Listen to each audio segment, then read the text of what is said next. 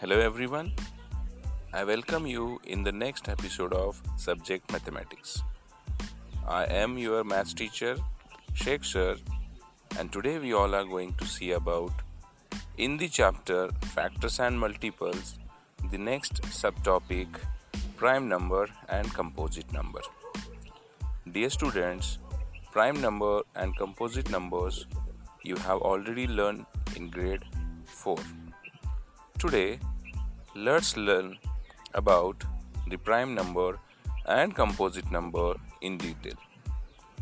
So let's see. First of all, prime number.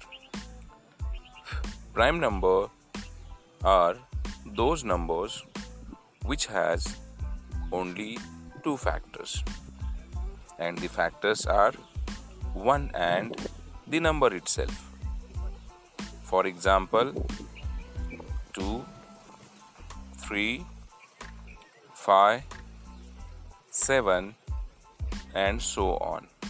The above mentioned numbers are having only two factors 1 and the number itself. So we can call them as a prime numbers. My dear students, now let's see the second subtopic that is composite numbers. Composite numbers are the numbers which has more than two factors. For example, 4, 6, 8, 9, 10 and so on. If we will talk about prime numbers, the smallest prime number is 2 and 2 is also a prime number which is only even number. All the rest prime numbers are odd numbers except 2. So 2 is only the even number which is prime as well as even. And all the other numbers are prime and they all are odd. It means the remaining prime numbers are odd except 2. If you will check some examples 3, 5, 7, 11, 13, and so on. So these are the prime numbers which are odd.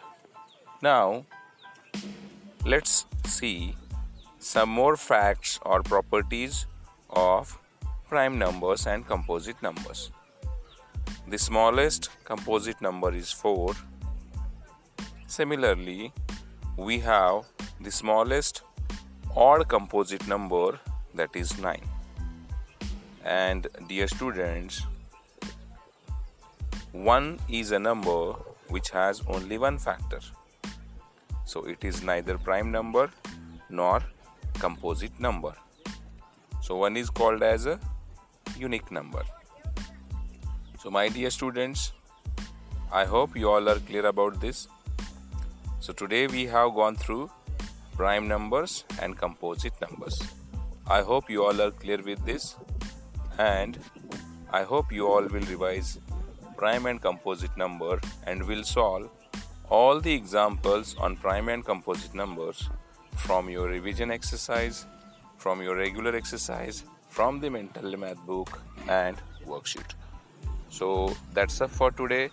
Let's meet again in the next episode of mathematics with the next subtopic.